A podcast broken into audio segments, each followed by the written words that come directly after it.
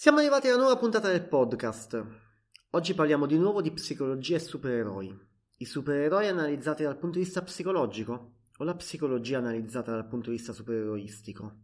Eh, sono un po' confuso, eh. Narrativamente, la psicologia come non l'avete mai vista. O forse sentita. A cura di Luigi Frezza.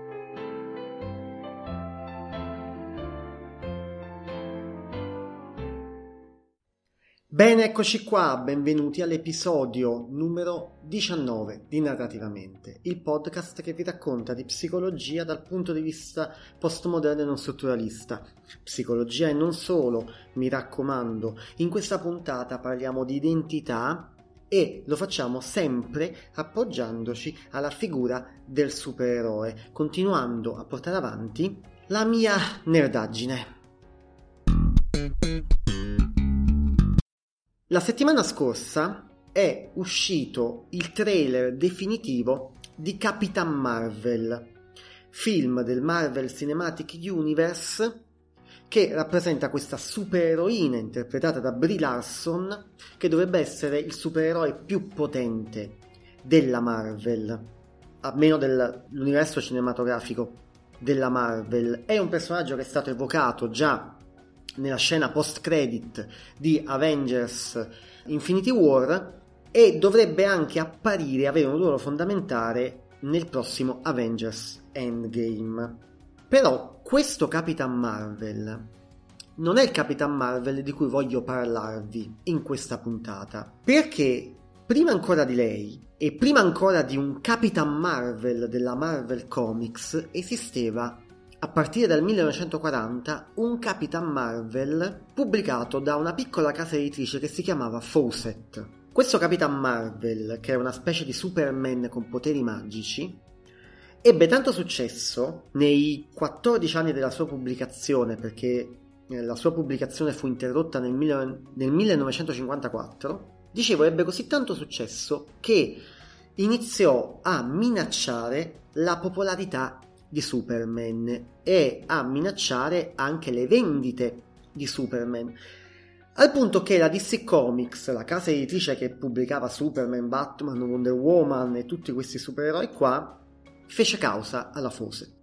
La Fawcett si mise d'accordo a livello stragiudiziale con la DC Comics e nel 1954 terminò la pubblicazione di Capitan Marvel. Dopo una ventina d'anni a inizio degli anni 70 la, la DC Comics acquisì i diritti di Capitan Marvel e degli altri personaggi del, del parco Fawcett e li inserì nel suo universo narrativo, per cui da allora possiamo vedere Superman interagire con Capitan Marvel, che è una cosa anche figa, perché siccome Superman ha una certa debolezza nei confronti, nei confronti della magia, Capitan Marvel è uno dei pochi personaggi che può tenergli testa e spesso e volentieri riesce pure a sconfiggerlo. Ma andiamo con ordine e raccontiamo un attimino chi è questo Capitan Marvel.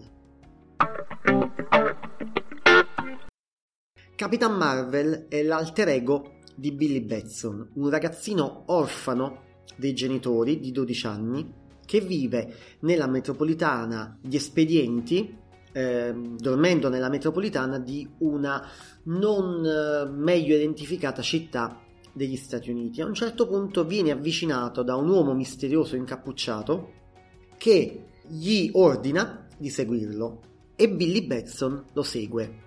Billy Batson prende assieme a quest'uomo un, una metropolitana un po' strana, un treno un po' particolare e insomma arriva dopo un tunnel ad una caverna.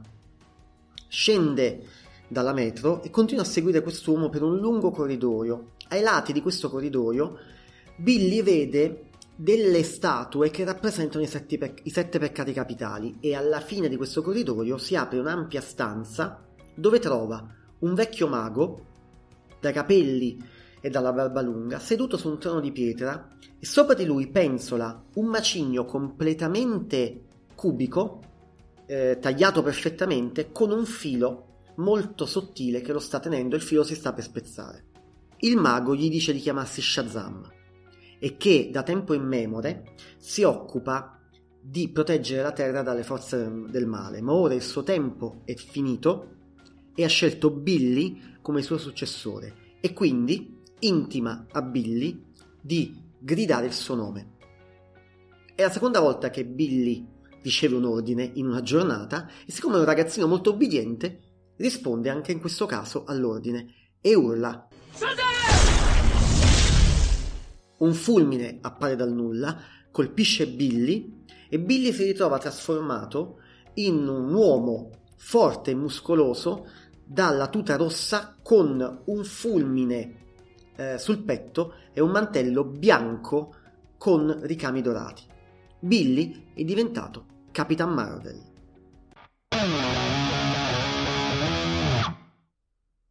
La parola Shazam è una parola magica, come avrete capito, che gli dona dei poteri che sono rappresentati dalle figure che costituiscono la parola Shazam, perché Shazam è un acronimo.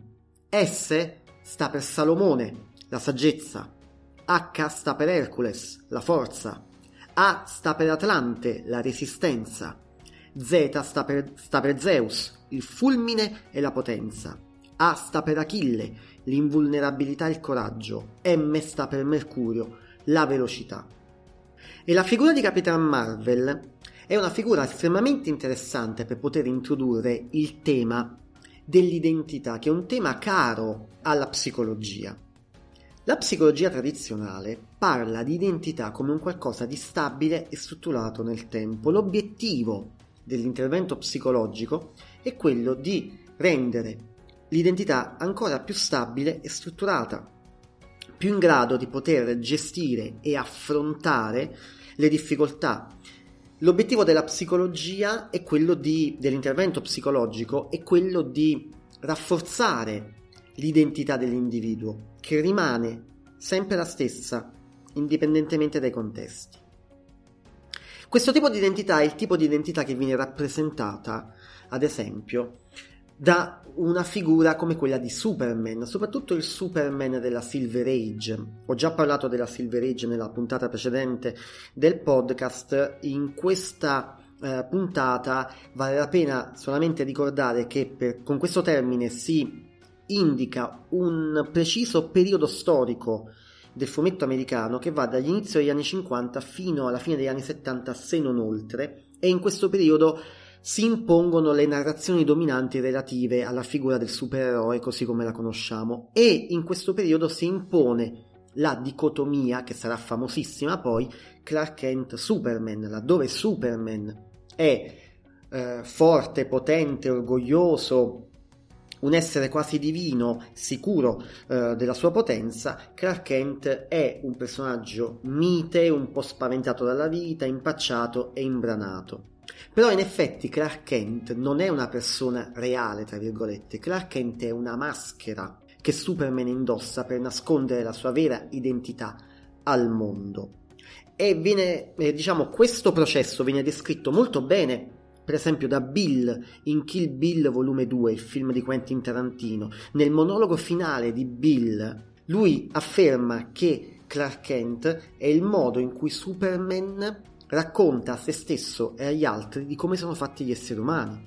Questo Clark Kent, questo modo di raccontare il Clark Kent, per esempio, è rappresentato anche molto bene da Christopher Reeve nei quattro film di Superman che all'epoca interpretò, soprattutto i primi due secondo me, ed è anche rappresentato bene in Superman Returns, il film del 2006 che vede lo, l'allora sconosciuto Brandon Root come protagonista. Alla fine però Superman rimane se stesso, rimane sempre uguale a se stesso, decide di indossare un abito, decide di farlo consapevolmente quando cammina in mezzo agli esseri umani, quando lavora e fa il reporter e il lavoro di reporter gli serve anche per potersi tenere aggiornato nelle attività che succedono nel mondo in maniera tale da poter intervenire nel modo più facile e più veloce possibile. Discorso diverso invece secondo me è quello tra Capitan Marvel Shazam e Billy Batson, perché in effetti sono due identità diverse. Capitan Marvel è fisicamente diverso da Billy Batson. Billy Batson è un ragazzino di 12 anni, Capitan Marvel è un uomo adulto, ha capelli diversi, sono tutte e due eh, hanno tutti e due i capelli neri, però Capitan Marvel ha una pettinatura diversa, ma anche dei connotati diversi. Almeno il Capitan Marvel della prima fase, dagli, dagli anni 40 al 1954.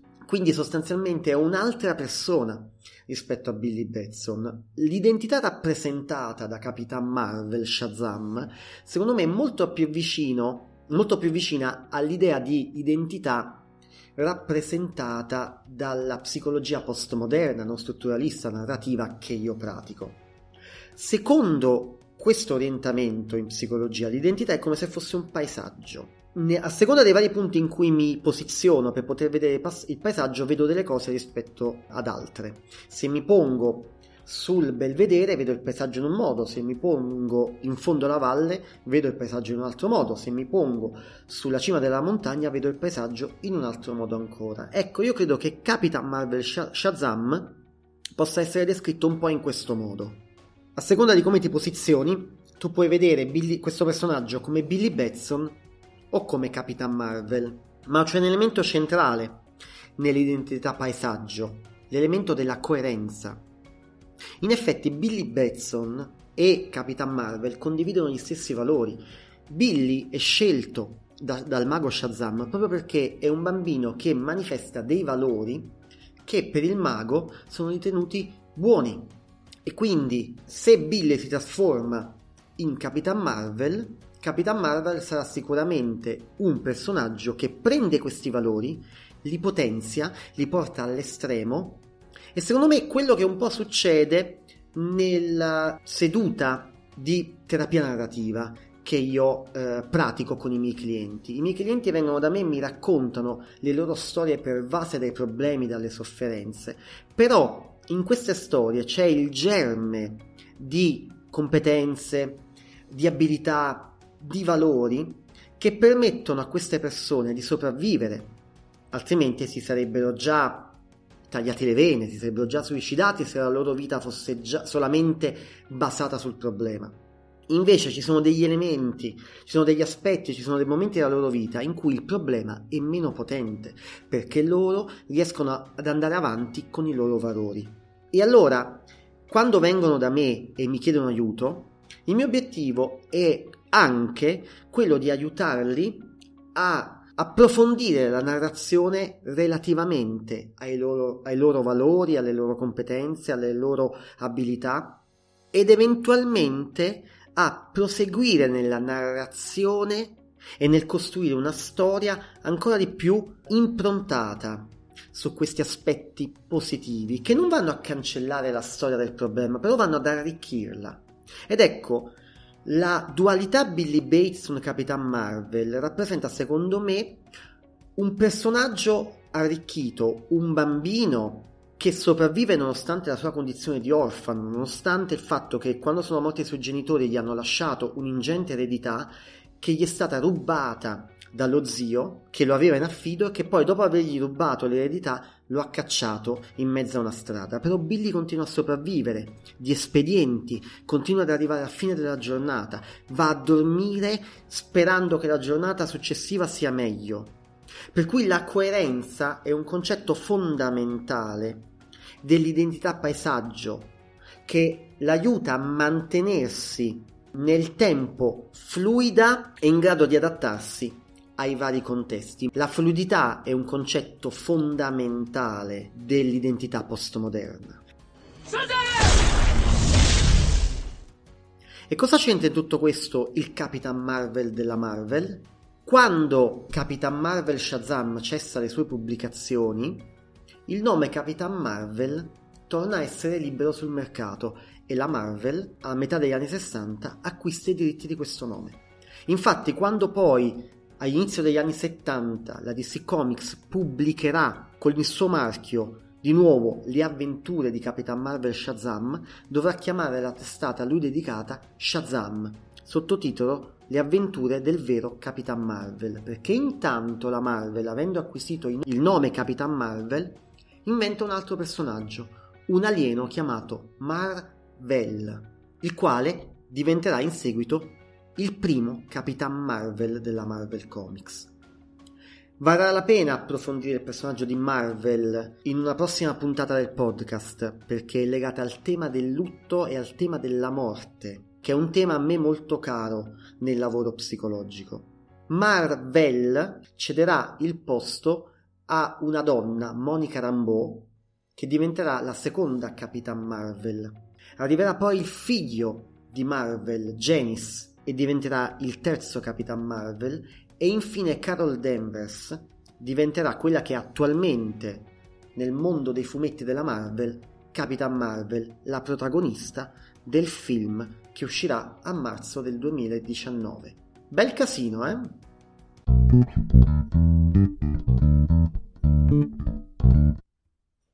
Bene, il punto di questo episodio è il seguente. L'identità è una narrazione e ci possono essere infinite narrazioni dell'identità di ciascuno di noi. Possiamo raccontare di noi stessi in termini di sofferenza, di dolore e di problematiche, possiamo raccontare noi stessi in termini di valori, di competenze e di abilità. Possiamo raccontarci in maniera diversa a seconda dei vari contesti e se le narrazioni di, noi stessi sono coerenti, mantengono una coerenza di fondo, allora abbiamo un senso di continuità della nostra vita a cui si aggiunge un senso di ricchezza e di complessità. Ed è l'esperienza che Billy Bateson, da quando è diventato Capitan Marvel, vive ogni giorno. Siamo arrivati anche oggi alla fine di questa puntata io vi invito a lasciare un commento su Spreaker, vi invito a recensire la puntata su iTunes qualora utilizzaste questa piattaforma, vi ricordo che si spera a breve narrativamente sarà anche su Spotify e vi lascio con questa domanda. Cosa vi portate di utile da questa puntata del podcast? Un saluto da Luigi Frezza.